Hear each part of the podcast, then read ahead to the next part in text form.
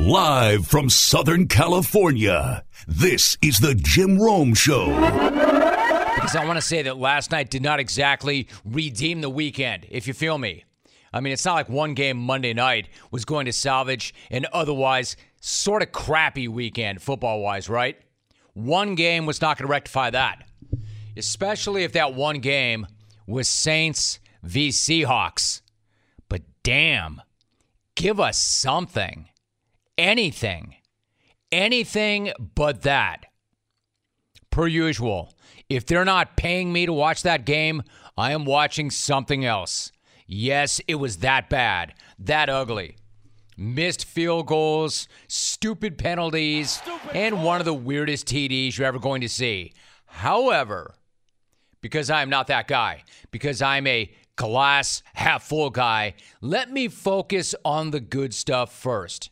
Let me focus on Geno Smith hitting DK Metcalf for a touchdown in the first quarter. Quarterback Smith is under center, snap, spin, fake handoff, deep drop, winds up far past far side. It's caught by Metcalf over the shoulder at the 40, down the sideline, breaking a tackle 50, down the sideline, the 40, chase to the 30, the 20, the 10, chasing him into the end zone. Touchdown, Seattle. DK Metcalf. Beautiful throw by Smith. An 84 yard strike and Seattle has scored first. Huge play early for Geno Smith. Westwood One. Now you see a play like that and you think, time to pop some corn.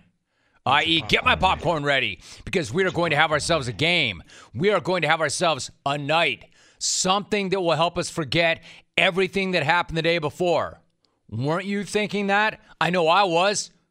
Eh, I was wrong. And wrong. so was anybody else who was thinking that. So was anybody else thinking that last night would be worth our time because that was it for Seattle highlights. One in the first quarter, and that was pretty much the end of the show. And the crazy thing was, after that play, Metcalf was not even targeted again until the fourth quarter. But there was still another highlight left. Still another highlight left in this game, and that was the touchdown from Jameis Winston right before halftime. 13 of Seattle, first and 10. Shotgun snap is low around his knees. He drops it. Winston picks it up. There's a wobbly pass to the 10. Caught on the sideline. Kamara at the 5. Breaks a tackle. Inside the pylon. Touchdown! He got in. He snuck in. Kamara with a 13 yard catch and run.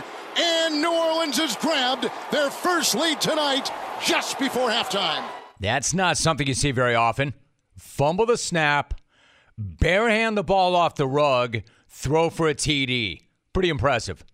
Of course, Alvin Kamara can do that for you, but pretty impressive. I mean, Jameis was not exactly electric last night, but that is a reminder of the things that he can do. That's a reminder of how much he's grown as a player. Look, I'm not saying that he is the second coming of Drew Brees, but I am saying a few years back, that's a fumbled snap that probably turns into a pick six. In fact, I can pretty much guarantee it. But here, it's a fumbled snap, which he somehow converts into a Saints touchdown.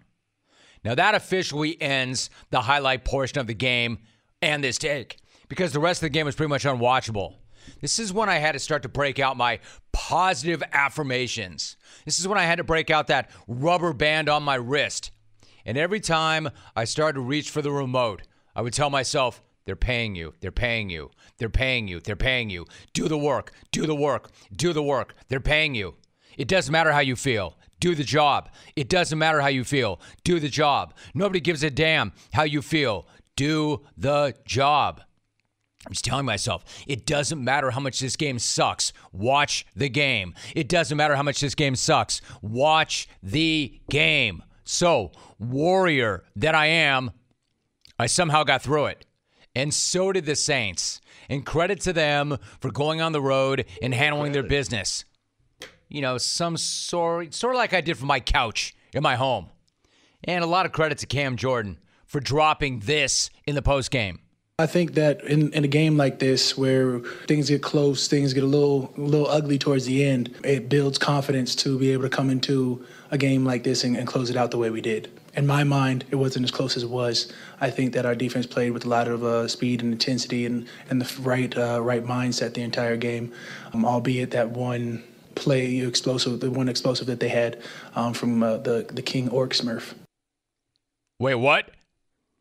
Did my man just go with a King Orc Smurf blast? Uh, the the King Orc Smurf. Did he just call DK Metcalf King Orc Smurf? It seemed like he did. And if he did do that, it's pretty awesome. Until he then quickly corrected himself, sort of. Quote I'm spazzing on his name. DK Metcalf. Whew. Sorry. I'm spazzing on his name. Oh, DK Metcalf. Sorry. Yo, my dude, apology. Apology not accepted. Apology not accepted because you got nothing to be sorry for. I don't know who or what the hell a King Orc Smurf is. I just know that that dog of a game needed something like that to make it better. The King Orc Smurf. Yeah, that made it better. So thank you for providing it, big dude. And yo, hey, 12s, where you at? It was not that long ago that that was arguably the most hostile building in the entire league. One of the last places you ever wanted to go if you were a visiting team. Now, everybody is looking at their calendar, hoping they get to go to Seattle. Because this year, everybody is getting a dub in Seattle. Titans, W. Rams, W. Saints, W. So now the real test comes on Sunday because look who's coming to town Jacksonville.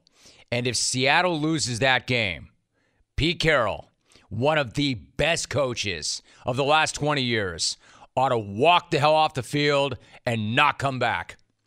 I know his team is busted up. I know they're not the same team without Russ. Just like I know the Jags are coming off a bye.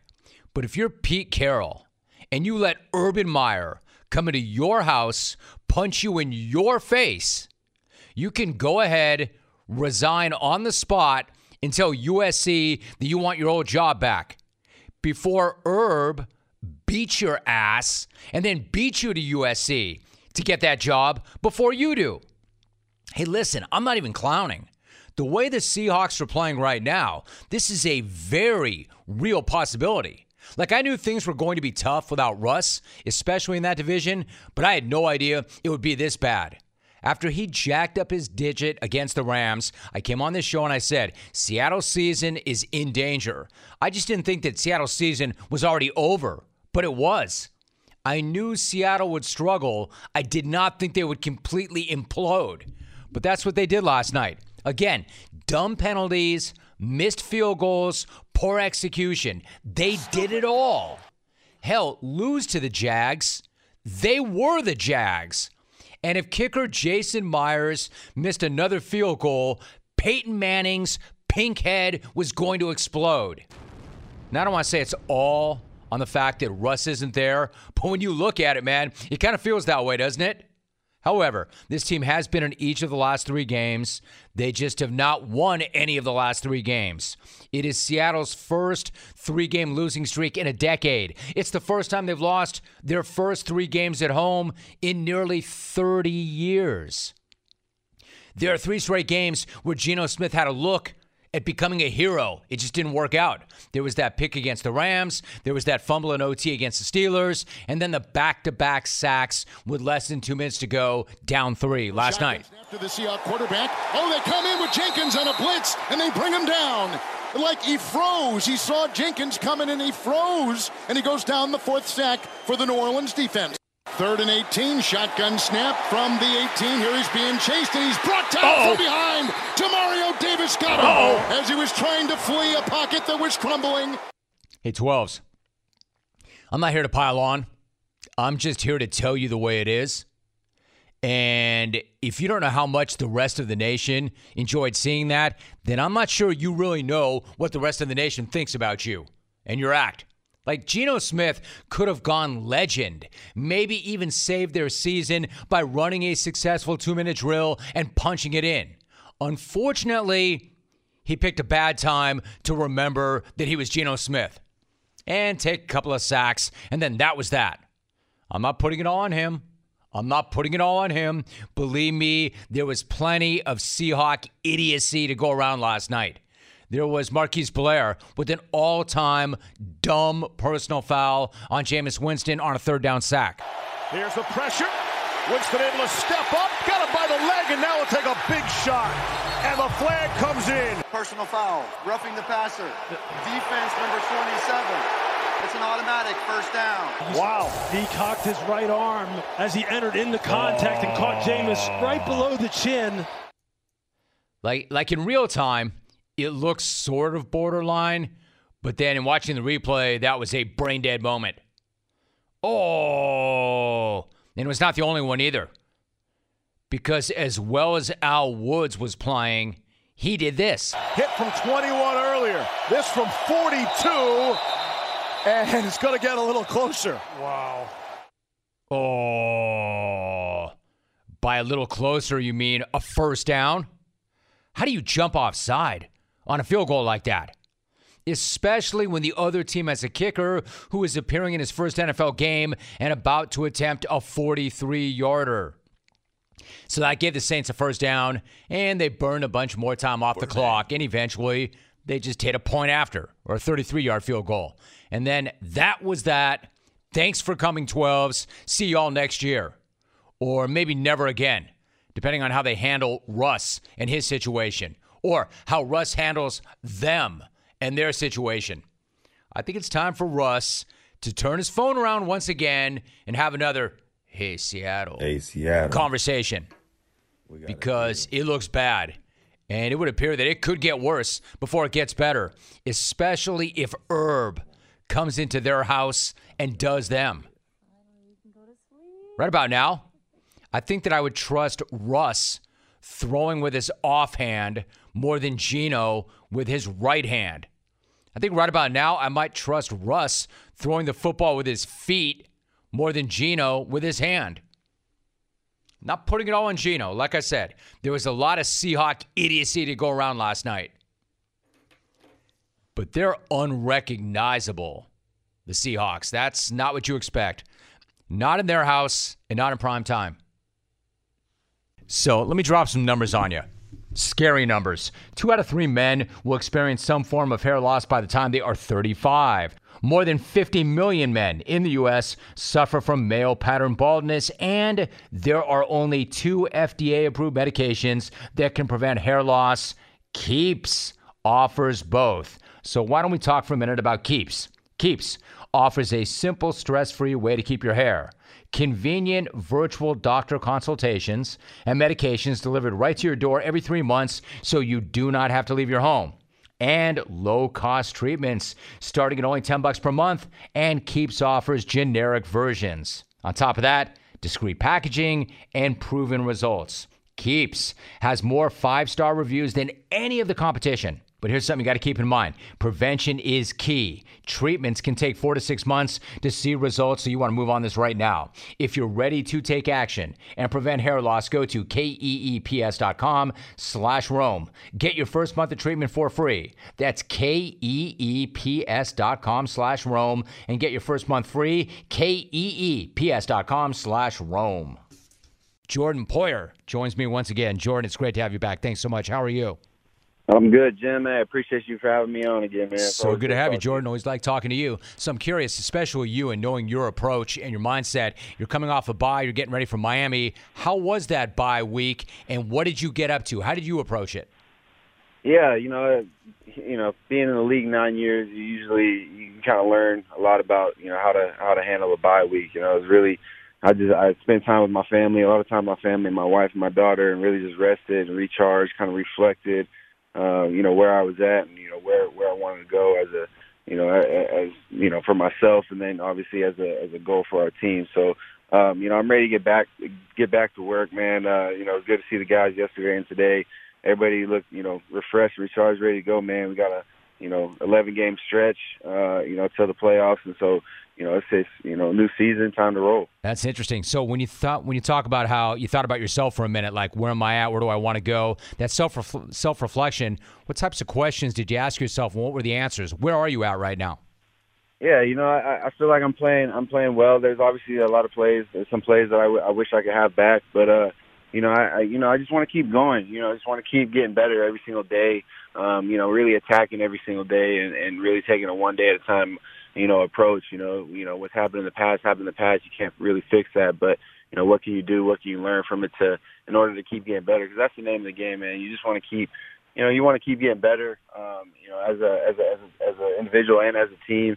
Uh, you know, and because you you don't necessarily want to be playing your best football in September, October. You know, you want to keep getting better play your best football in the end of November, um, December, um, where where you know football, you know, where each play matters, each game is, is huge. Jordan Poyer is joining us. You know, you're nine years in. I'm really curious. Like, he, the goal obviously is to get better every single day as a person, as a player, as a father, the whole thing. Nine years in, you obviously know so much more now than you did when you first got in. So you're definitely a more intelligent player. Your football IQ is higher. Physically, can you do everything you used to do? In other words, is your best football still ahead of you and not behind you? I truly 100% believe that. You know, early in my career, um, you know, I look back and, and you know, I I wasn't playing a whole lot. I was a special teams player. You know, my first, you know, three four years, um, and just kind of learning under the guys and uh, that that were ahead of me, the vets that, that were older than me, kind of how to take care of your body, how to just be a professional. Um, and so, you know, I I didn't have to take a whole lot of physical uh, physical beating my first three years, and then obviously my four, fourth year I got hurt. Um, and, and you know, I still feel like I'm growing as a player, and I still feel like my best ball is ahead of me. You know, I'm 30 years old right now, but you know, I always tell people, you know, I was always a late bloomer. And so I always, you know, always I was the last one to have, you know, hair on my legs or whatever, you know. So uh, I still feel like I'm getting better um, each and every day, each and every year. Uh, so I, you know, I do feel like my my best ball is ahead of me. Jordan Poyer is joining us. I'm going to come back to that point about you being a late bloomer in one second because there's something that's really interesting about that too. You know, when you mentioned that when you first came in, there were guys who took you under their wing and talked to you about this is how you prepare like a pro, this is how you take care of your body. Now, guys come to you and then you share that information with them right now. Who were some of the guys that taught you that stuff when you came up? Yeah, I had guys like Jim Leonard. I had guys like Tashaun Gipson. I had guys like Donte Whitner um, all guys who respectively, you know, all pro guys. Um, you know, with Whitner and Gipson, you know, Gipson's still playing in the league for the Bears right now. Um, but guys who, you know, well respected around the league. Obviously, we weren't, you know, we we weren't that great of a football team when I was out there in Cleveland. But you know, just to, how to how to prepare for each and every game, um, how to go into, uh, uh, you know, how being able to to handle wins, being able to handle losses as well um, because it's a long season. You know, you never can you never can really dwell off, off a loss too long, and you can never really be, get too high off a win too long. You know, because before you know it, you know you're right back in on Wednesday preparing for the next week, and if you're holding on to that loss, holding on to that win, you know that's going to distract you going into the next week. So it's little stuff like that that you know I you know I still see in younger guys now. Some you see younger guys, you know they may they might have a a really good game early on, but then you know that really good game um, kind of holds on to them. And they, you know, feeling good about themselves. And it's hard to do. You know, it's hard to hard to let go of a game where you go out there, you maybe you have ten tackles and two picks or whatever. Um, you know, it's really hard to to use that 24 hour rule and forget about that. And now you have to prepare for the next opponent. And that's really a lot of things that I got from those older guys is, you know, how to handle wins, how to handle losses. And in Cleveland, we were we lost a lot. So you know, and even now, I feel like it's a lot a lot easier. It's a lot. It's coming a little bit more to fruition now. You know, we're in the middle of the season. I'm in year nine. You know, we're four and two now. Um, you know, obviously took a really tough loss against Tennessee a couple weeks ago, but ain't no reason to dwell on that. You know, we got we got another football game coming up this week, um, and and we know we're a good football team, uh, and and you know, and the guys know they're good football players, and so we just got to continue to work. And that's when I say get get better each and every day. You know, uh, coach always says you never never lose. You just learn. You know, it's shame on us if we don't learn from our losses um, and, and, get better from them. It's really pretty interesting. You know, it's all mindset, right? You have to have that mental discipline. That no matter what happens, good or bad, that you got to keep moving. Like you have to 100%. keep moving. It's so interesting. You know, the guys you mentioned too, Jordan Poyer, my guest. These are really interesting guys that you mentioned. Like Donte Whitner came on my podcast a couple of weeks back. He still has plenty of it. He's right down the street in Newport Beach. Jim Leonard, I've spent some time with at the Wisconsin program. These are all really strong dudes, and I know the young guys that you play with right now would say the same thing about you, Jordan. The amazing thing, you are the subject of your own doc. Jordan Poyer, the kid from Astoria. What was it like to participate in that documentary and then to see the final film? That's got to be some pretty heady stuff. Yeah, it was amazing, man. It was really, it was crazy how it all came together. I was, um, you know, just kind of, la- I, I go out to Astoria every year and, and always do some sort of fundraiser back home where I grew up and, and always do some sort of fundraiser. And we kind of decided about two weeks before I went out there that we were just going to film the content and then just, you know, film everybody that was back home with me um, and, and just kind of tell my story through it. Um, I actually was I didn't see the final uh the final product until I saw it with my teammates here in Buffalo when it when we when when we dropped it. So that was my first time seeing it. And I mean just to see it all come together, man, it it was really emotional. It was really emotional night. Um and you know, I had so much support from like I said my my friends, my fans, my teammates, you know, all around.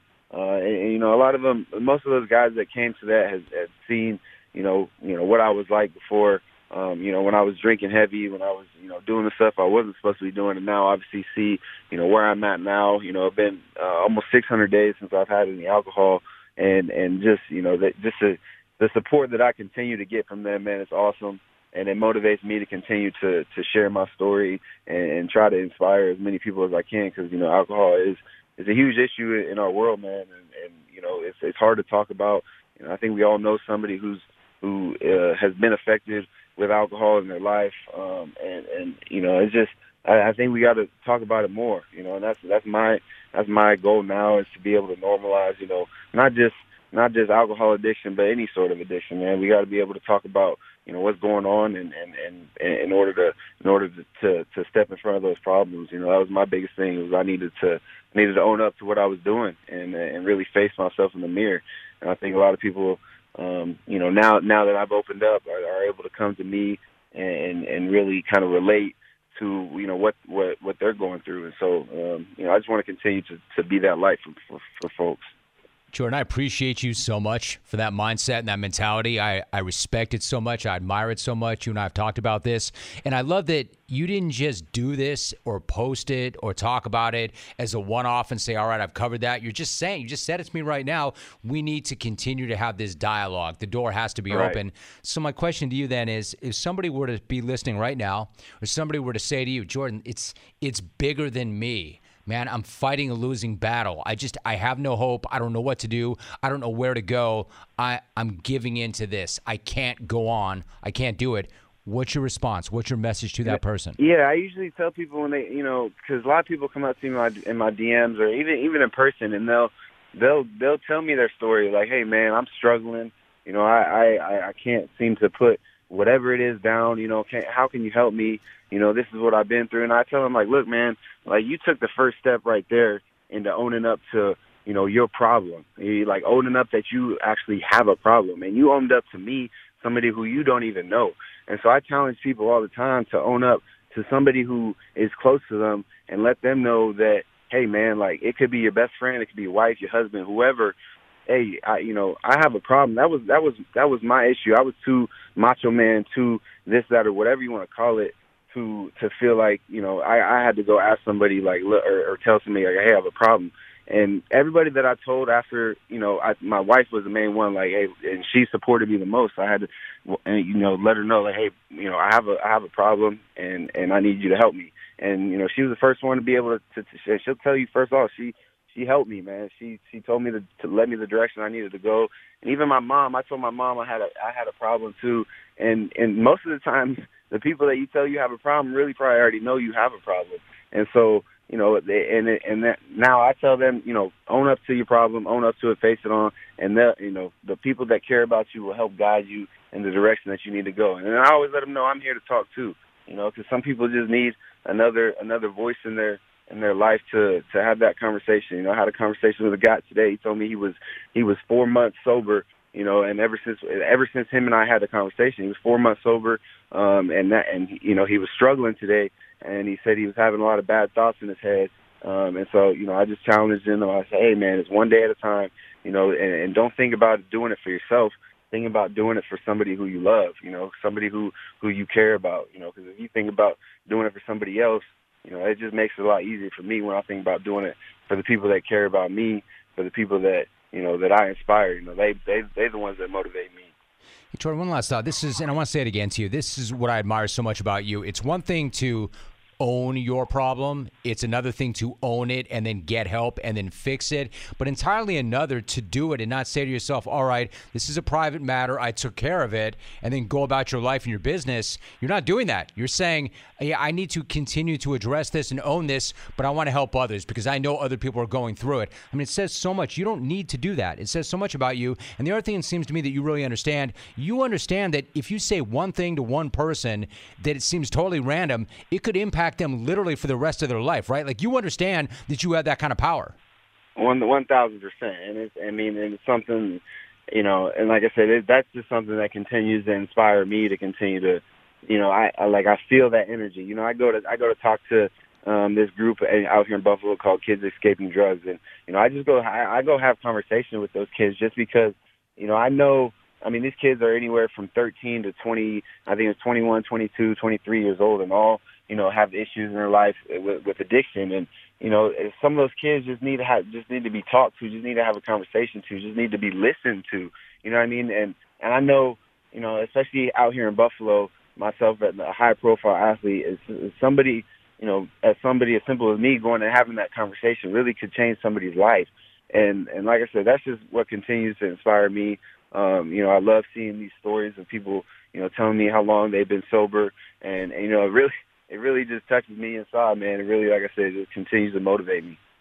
I think it's amazing. I really do. I, would I'd, I'd walk off on that. I want to ask you one thing about the game against the Dolphins, but I think I think that's an amazing thing that you understand that that you have that kind of impact. And I don't want to say responsibility because you don't have to, but you are. So man, that right. I have so much respect for you for doing that, and so much admiration.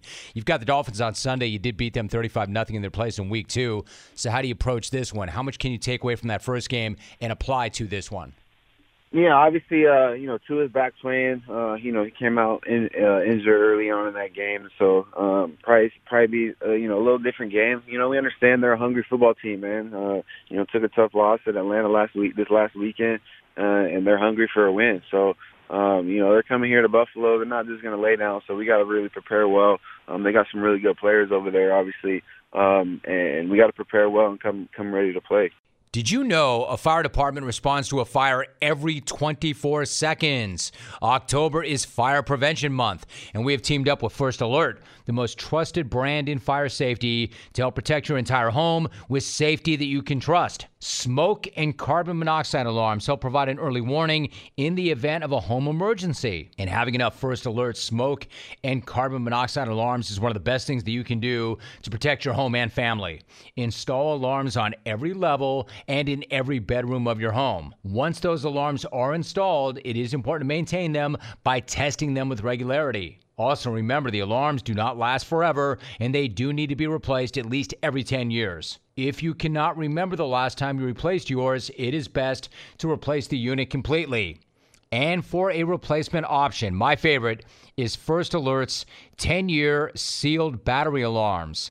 10 year sealed battery alarms are convenient and they eliminate the need for battery replacements for a decade. Lastly, take this time and discuss home safety with your family. Plan and practice an escape route, and remember to practice it at least twice a year. For more information on fire safety products, safety tips, and educational activities that you can do at home with your family, go to firstalert.com slash fire prevention month. The thing that did make it better, of course, though, was the Manning bros did work that game. They don't work every week, but they work that game. And it, watching them is cool because there's entertaining content and you learn something. Seriously, you learn something when you watch these guys, even if they're clowning. Even if it's learning that Peyton gets really frustrated with missed field goals and bad plays where a quarterback throws it away when he doesn't have to. You know that whole thing about how it's always better just to throw it away? Watching Peyton, it's not always better to just throw it away. Another thing that he really does not like is the failure to seize momentum after a turnover. The Seahawks forced a turnover. They were in Saints territory, and Peyton was ready. Peyton knew what he wanted to see in that moment. Have something good called in this first play. Don't just come out and run the ball and get it to a second and nine. I like a play action pass right here, and I'm, I'm off. I'm off. Yeah, See, great prediction. See, there you go. Peyton's like saying it. All right, good, good. You force that turnover. Now have something ready. Don't just line up and run it and get a yard and put yourself in a second and long. Him saying that he doesn't want to see a run that makes it second and nine. And what happens? Seattle makes it a run and second and nine and you can tell how put off he was. One of these days, Peyton's giant pink dome is going to explode while he's watching these games, and especially if it's the Seahawks. in prime time again. But if I'm being honest about last night, the real star of the Lick Racer show was neither Lick Racer himself, but it was, of course, none other than Marshawn Lynch. Because, of course, he's freaking Marshawn Lynch. He takes over any show or any room or any space where he appears. He's just about that action, boss. I'm just about that action, boss. There's nobody like him. Yes, I know that Tom Brady also got a quarter of the program, and, you know, there was some insight there. He is the GOAT. But let's be real. There is nothing even Tom Brady, nothing Brady himself could do or say that would be half as interesting as anything Marshawn does or says. Marshawn Lynch was pretty much riveting on everything. For starters, here is his breakdown for how he pre-gamed for his appearance last night. I was night. watching uh, your interview with Peyton on his Peyton Places, and uh, I learned that before games, you had a pregame ritual where you do a shot and a half of Hennessy before the game. Did you uh, did you do anything to you know get warmed up tonight? I, I well see see because I ain't playing, so I had a uh, I had a three shot minimum today. so I'm feeling so I'm feeling real good, and I so so I took one for me, I took one for Big Bruh, and I got one for Little Bruh. So I made sure I. Oh, Perfect. Honored. I'm honored. Thank you for thank you for that tribute. I appreciate that. yeah, I'm man, I was honored. looking out. Yeah, there's there's so much to like about that. Marshawn. First of all, notice he didn't say three shot max. He said three shot minimum. Hell yes. This guy's the best. Like, I'm not a henny guy, but after hearing that, I want to be. In fact, after hearing that, I am. Not only did he smash three shots before hitting air, he had a reason for each shot. One for him, one for Big Bra, and one for Lil Bra. Seems to me, though, actually, he should have had one for Big Bra, one for Lil Bra, one for him, but one for Grandpa, one for Middle Bra, Cooper, and one for his son, Arch. So three is great, but he really should have had six if he was doing one for all of them. That would have been next level, even for Marshawn. Still, while three is not six, three is a hell of a lot better than none. And you knew he'd get some, and he did. And then talk turned, of course, to the Super Bowl. Fourth and one, uh, Marshawn. Are you a fan of uh, running little uh, uh, quick screen passes, or are you a fan of running the ball, especially close to the goal line? Troll. What's kind of your preference? You you don't have to answer that till after the commercial. I know. You don't have to I know hold the. I, I know the answer. I, I, I know Hey. the answer. We all have heard the answer. Look, man, put the ball in my hands. That I mean, that that was just such a reasonable response, man, and so responsible. I thought he was going to say, "Look, man, bleep you, Pinky." Two of these guys trying to stir up trouble with Marshawn. He held that like a boss. Then he broke down the earthquake run, arguably the greatest run ever and the mentality that goes into it and what he was thinking as he was just tearing up, tearing up the defense, and the entire ground underneath him was shaking. I mean, to me, I've done some cool things before, but I've never caused an earthquake. I mean, I mean, how did it feel to actually cause an earthquake? Hey man, to tell you the truth, I, I I'm gonna tell you for real, for real, for real, it was a great feeling. But I mean, I I'll trade that earthquake run if I could. You feel me? If I could get your hand, I'll cut both of mine off just to get one of yours. You know what I'm talking about? For real, for real, for real. Dude, that's serious. Now you know what this guy's running on. Now you know this dude's mindset. He just said it. He'd cut off both of his hands to get one of yours. Now, I'm not exactly sure what that means.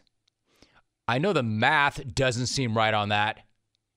It just sounded serious as hell. My man just said I would cut off both my hands get one of yours. I don't know what that means. I just know that it's serious. And of course, there were going to be obscenities with Marshawn, like when he went with an F bomb on a fumbled snap. Protected. Oh, oh, what the? Uh, f- I mean, I don't think. Did not look good. Pate, I don't think they had a play. That's why you bring that guy in, right? That's what you're going to get when Marshawn comes on your show. Marshawn, and it's awesome. Like, if you don't want him to F bomb a jacked up exchange between the center and the quarterback, don't bring him on. But then again, who doesn't want that? We all want that. I just never thought that we would get that on a show hosted by the Lick Racers. That's the most amazing thing of all, right? That these all time moments are created and happening on a show hosted by the Lick Racing Brothers, which is incredible. And if it sounds like I didn't think that these lick racers had it in them, it's because I didn't think these lick racers had it in them. And by the way, the elder lick racer was apologizing after Marshawn went F bomb. Thank Marshawn Lynch. Not as wild about the language. Want to apologize for some of the language. Uh, it's not what we're trying to do on this show. Um, I had to remind Eli that this show is live. Uh, so Eli's learned his lesson. Marshawn, I probably should have hands reminded down. him. Keep your hands, hands down, below Eli. but screen. Anyway, we apologize uh, for that. But uh, anyway, let's get back to some football here, E. Is that not the most disingenuous thing you've ever heard in your life? You apologized for the bad language. Dude, the only thing you should be apologizing for is if you bring him on and he doesn't do that. You know exactly what you're going to get when you book Marshawn Lynch. You get that. And by the way, that's why you book Marshawn Lynch. He gave you exactly what you wanted. You know you're not sorry, lick racer. So stop saying you are. There isn't a viewer in the world or a suit responsible for that show who did not know that that F bomb was coming. So don't act all shocked and apologetic when you know that you were chest bumping and awkwardly high fiving each other after he did it. Because y'all were hyped. We all were. Marshawn effing Lynch, baby. Oh, oh what the? F- I mean, Man, stop acting like you're sorry. You're not sorry. You knew he would do that. He's Marshawn Lynch. And if you're not about that action, boss, just turn off your station. You have a problem? Turn off your station. Are you craving some protein after a good workout? This time, change up. Don't make a shake. Do not eat a bar. Instead, grab a bag of beef jerky from Old Trapper. Here's why. Old Trapper beef jerky is tasty and tender, and it's made with real strips of steak and quality spices that are smoked over a real wood fire. On top of that, Old Trapper is a family owned business and they take their smoked beef extremely seriously. You can taste it in every single bite. Like, who wants dried out, rough beef in a bag? Nobody. That's who. Old Trapper, though, is the real deal and it comes in four amazing flavors old fashioned, teriyaki, peppered, and hot and spicy, all amazing and all different. So the next time you want a great protein and energy snack that you can have anytime, anywhere, grab some Old Trapper beef jerky. Look for it in the Clearview bag. And look for it in major retail stores near you. If you don't see it, ask for it by name because no other jerky compares. Old Trapper, what's your beef? Desmond Ridder. Desmond, so good to have you on the show. How are you? Good. How are you? Thanks Good. for having me. It's great to have you. I really appreciate it. So let me ask you about the win over Navy first. You went to their place, you beat them. The Academy is never an easy team to deal with. May not have been a perfect game per se, but how much pride it is there in the fact that you went on the road and you won a tough game and found a way to get it done. Yeah, no, it's huge. Um, you know, going against you know the United States Navy, um, we know it's going to be a four-quarter game. You know, we know that we know that they're going to play their hardest and, and never never stop and never stop fighting. Um, so we knew that going into it, and you know, we knew we just had to put our hand down and execute. Which, like you said, you know, we didn't do the best of, um, but you know, we had a lot to learn from and a lot to get better with. Desmond Ridder is joining us. You know, really is something. The team is undefeated. You are number two in the country. I, I got to know, like, what's the mood like around the program, around campus? What's the vibe like overall? How would you describe it? Uh, I would say it's very energetic, um, especially you know around campus and around the community. But you know, for us uh, in the program and on the football team, um, you know, we're just taking it day by day. Um, we're looking to get better every single day. You know, at practice and, and, and film and in meetings. Um, but other than that, you know, we're just taking it day by day and week by week. You know, I would imagine like you're pretty even keel about this, and I think that's a big reason why you and the program is where it is right now. You've been a part of building this thing from the moment you arrived. Was this always the vision you had for the program, or maybe does it feel even a little bit bigger than you first imagined? Uh, I would definitely say it feels a little bit bigger. Um, you know, every single year, you know, our goal is to win championships. Um, and w- when I say that, I mean conference championships. So, you know, every year we go in and, and we prepare our off season to go in and win a conference championship, and then everything else after that um, is just a bonus for us. So, um, you know, right now we're just focused on, you know, obviously our, our game against Tulane, um, but then you look into the future, and you know, we're looking at that conference championship, and then you know, once we win, our, once we win and play in that conference championship, um, you know, it's just kind of out of our hands from there. Cincinnati quarterback Desmond Ridder is joining us. So, if you were to go back to when you were in high school, you had an offer from Cincinnati and Eastern Kentucky. So, at that time, what kind of vision did you have for your future? Um, you know, I just knew that you know once I got the the Cincinnati offer, and you know, my mom told me to stay within um, six hours of home, so I gave her an hour and a half. Um, you know, we visited campus, saw it was beautiful. Um, you know, liked the coaching staff. You know, loved the program being from Louisville, we had the uh, keg and nails rivalry against Louisville and, and Cincinnati. Um, so I kind of knew the history of Cincinnati. Um, and, and, you know, I saw there was a place where I could go, I could play early. Um, and, and so, you know, I just loved it here. And, you know, I think the rest is history after that. Dude, mom's had to be so pumped when you kept her within 90 minutes. Then when she gave you a six hour window and you said, I got this, we'll do it in an hour and a half.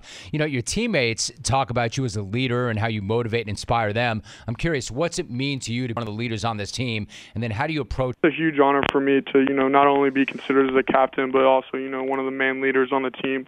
Um, you know, we have a, a bunch of seniors and a bunch of super seniors um, like Joel Dublanko, Coby Bryant, Darrian Beavers, um, that you know do a great job also of, of helping lead this team. Um, you know, I think without without these guys, you know, we wouldn't be where we're at today. And you know, it's not just the leadership, but it's also the maturity um, that not only myself but all these other leaders kind of put throughout the whole team that makes us who we are and, and how we play. Desmond Ridder is joining us once again. So you've also worked with my guy Jordan Palmer, who's right down the road from where I'm sitting right now. I'm curious, what was that experience like, and what was your biggest takeaway from your time with him? Yeah, no. So growing up, you know, I would always watch, you know, NFL Path to the draft, and you know, I would always see JP, um, you know, training always the top quarterback. So growing up, um, and then throughout high school, you know, I've always wanted to work with him. Um, being from, you know, Louisville, Kentucky, you know, I've never got the chance to to get out there. Um, but this past off season, I, I was fortunate enough um, to be able to go out to California twice and to work with him. And, and you know, he, he just always tells me, you know, just keep working, keep pushing. You know, you're going to be good, you're going to be great, um, but just keep working. You know, I'm always looking to to get better in any way possible. And, you know, I think he's going to be a, a great person to have in my corner. Um, to help me be the best I can be. Cincinnati quarterback Desmond Ridder is joining us. Now, your daughter was born earlier this year. How is she doing, and how much are you enjoying life as a girl dad? She's doing well. She um just six months a couple days ago, so she's getting big. Um, we're not to crawling yet, but she's sitting up. Um, we're starting to starting to slowly introduce some foods to her. She's not liking it much, but um, we're trying. But no, she makes me um, the best version of myself I can be. Um, you know, both on and off the field. Um, she pushes me to be the best person I can be, and you know, she's just a, a blessing in my life.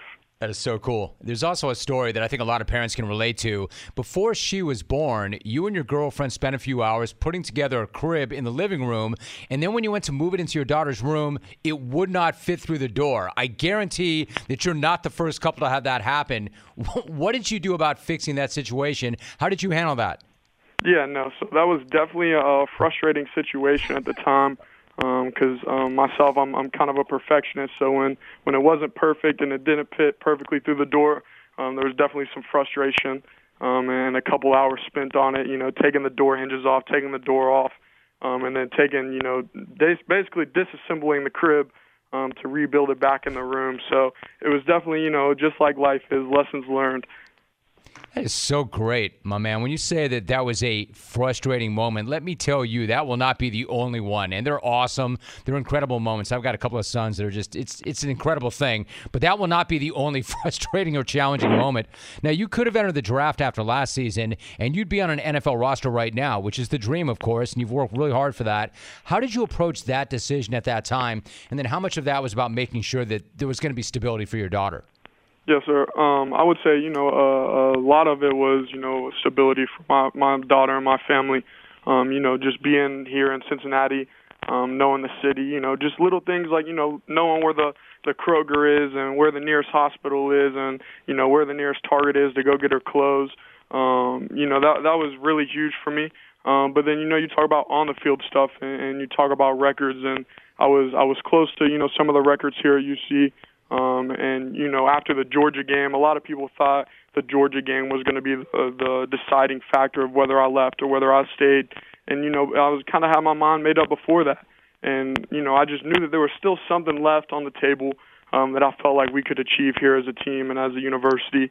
Um, and I think we're just kind of starting to see that um, played into fruition. All right, so that's a great that's a great response. And in that sense, I understand that you're thinking about what's coming up this week. But since you did come back and you mentioned that there's still a lot left, I do get that. But when it's over, what do you want people to say about you and the team and your time there?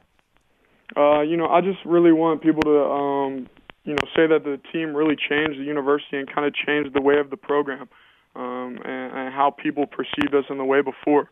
Um, you know, not only just as you know talk about Group of Five and, and this and that. You know that we moved to the Big 12, um, and that was kind of Coach Fick's message. You know, when we kind of got here was just leave the place better than what you found it. And you know, I think that's kind of how we've kind of grown about our whole time here and the whole career here. Is you know, each and every year when these seniors leave and these new freshmen come in, you know, how are they going to see what the what the program and what the university looks like? Um, so I just I just want to leave it better than what I found it, um, and, and make sure that you know the young guys below me do the same. Desmond Ridder, my guest. Really quickly, since you mentioned Coach Fick, I've always enjoyed my conversations with Luke Fickell over the years. What's he been like to play for? Oh, he's he's been great. You know, he's a he's a great people person, a, a great players coach. Um, he's got an open door policy. You know, you can go talk to him whenever you want, um, and he's very down to earth. He's going to give it to you how it is, um, and you know he's a great coach, um, both on and off the field. Um, and he's just a guy that you know you want to go play for. He has a chip on his shoulder, just like everyone else does on the team. And I think you know he makes that known that you know we're going to be looked at as underdogs and we're going to be looked at as small. Um, but that just keeps us driving and keeps us going. I think he does a great job of of putting that out there, but also keeping everyone control. I think that's great. He is the quarterback of the University of Cincinnati. They are number two in both polls. They are seven and zero. Oh. Next opportunity, next challenge. They are at Tulane on Saturday. Desmond Ridder is their QB. Desmond, really nice to talk to you. Great to have you on the show. Thanks so much for making time for us, and I really do appreciate the conversation. Yes, sir. Thank you for having me. John in Utah. I appreciate you being patient. John, good to have you on. How are you? Uh, good. Uh, thanks for taking my call. I wanted to talk about Andy Reid and the Chiefs. Uh, two years ago, when they won the Super Bowl, he really uh, could concentrate 100% on on his football team, but his son and his serious problems. I wonder if that isn't a big distraction after the games. Just thought I'd bring that up. All right, John, let me respond to that. John in Utah is saying, Hey, John. Thanks, Albie. Victor is in Wayne, New Jersey. Victor, good to have you. What's up? How are you, buddy? Uh, I'm just curious about anyone criticizing Joe. I'm sorry, uh, Douglas. Yeah. Jets GM. He surrounded a rookie quarterback and gave this team and our our long long suffering fans a backup quarterback that never even took a snap in the NFL, whom probably 99% of the Jets fans didn't even know who Mike White was. But I think it's time Douglas has to start taking some criticism for not surrounding um, not surrounding Wilson with players or even giving solid players. It's time for him to kind of. I mean, we we loaded up on draft picks in the future, but what did you do for now? We know we're rebuilding, but this looks horribly like the way they ruined Sam Darnold. I'll take your comments. Yeah, and I appreciate it, Victor. Babe, believe me, man, my, my goal in life, I mean this sincerely. When I was coming up and I was in Santa Barbara, I've said this before and I'll say it again. The one thing I wanted more than anything in this business, my dream, was to be a talk show host on WFAN. And now I am. Michael Lombardi, my guest. He's sitting here right now. That's hard to do. I think t- here's my concern about Tua. He doesn't do anything elite. Doesn't have elite speed. Doesn't have elite size. Doesn't have an elite arm. He's never going to be a top 15 quarterback in the league. I don't care that he threw for 400 yards against the Arizona Car- uh, threw against the Atlanta Falcons. It, it's he's going to have to make plays in the pocket in a game in in tough conditions. I don't see it. So I would be inclined to entertain it, but I would need to know who the name I'm getting back for it is. Michael Lombardi is joining us. Now, Michael, I mentioned off the top that you are the co creator of The Daily Coach. You and I have talked about your approach and your thoughts on leadership in the past. You were recently talking about Ben Simmons. I'm really curious. What do you think when you see the situation that he's in with that team, the Sixers, and their situation with him? Well, I think a lot of it starts with their lack of holding him accountable from the time he was a rookie. You know, there's no accountability. And now he's behaving with no accountability, and everybody's wondering why. Well, he's been groomed on no accountability. No one's ever really held him accountable. And so now he's behaving as like a spoiled brat you know, and one of the things that I think it shows is his lack of mental toughness. We see it on the basketball court, and now we're seeing it off the court. I mean, look, let's just put things in perspective here, Jim. Allen Iverson was traded by Larry Brown to the Detroit Pistons. And if it wasn't for Matt Geiger exercising his right in the option to veto the trade, Iverson would have been a Piston. But Iverson didn't sulk. Iverson didn't say a word. He came back determined, won MVP the next season. There's the difference. One guy is a great competitor. One guy you can't deter from trying to win the game. The other guy's looking for excuses, never holding himself accountable, never sharing in the responsibility, all those things. And yet he gets rewarded with a $170 million contract. How else do you expect him to behave? The guy's never hired a shooting coach. He hired his brother. I mean, seriously. This is what we want. If I were the GM of the Sixers before I gave him that contract, I would have demanded a few things. Michael Lombardi is joining us. Wow. I'm glad that I asked you the question about the NBA, and we got into that as well. And we talked leadership before, you and I, and we will do so again. Michael, really quickly before I go, or before I let you go, speaking of the quarterbacks, what about the noise about Jimmy Garoppolo and Trey Lance? How much of the 49ers struggles right now are about Jimmy G? How much of that is on him specifically? It's the biggest joke. It's it's the Twitter phenomenon, Jim. I mean, it's it's it's unbelievable. There's this there's this narrative out there that once we put Trey Lance in, everything's going to solve all our problems. Let me just give you some facts because facts never appear on Twitter. Facts never appear in NFL conversation. Going into last week's games, the 49ers with Kyle Shanahan are 26 and 11 with Jimmy Garoppolo. When they don't have Jimmy Garoppolo, they're 7 and 22. Jimmy Garoppolo had a 10 point lead in the fourth quarter of, a, of, a, of a, the Super Bowl. Was it Jimmy's Garoppolo's fault they didn't cover a third and 18 that Tyreek Hill made a great play? Was it Jimmy Garoppolo's fault that on, on third and 10 in the red zone they gave up a pass interference play? I don't think so. I think Garoppolo's not an elite quarterback. I'm not saying that, but he's better than any quarterback they have on their roster. That's very clear. Lance may be a good player, but it ain't going to happen this year. And they're going to have, they're going to win games. It's going to be with Garoppolo. He is an author. He is a three time Super Bowl winner. He is host of the GM Shuffle podcast. He is co creator of the Daily Coach, and he just closed the show for us. Michael Lombardi, my guest. Michael, always great to have you on the show, man. Thank you so much for that. Thanks so much, Jim. Good night.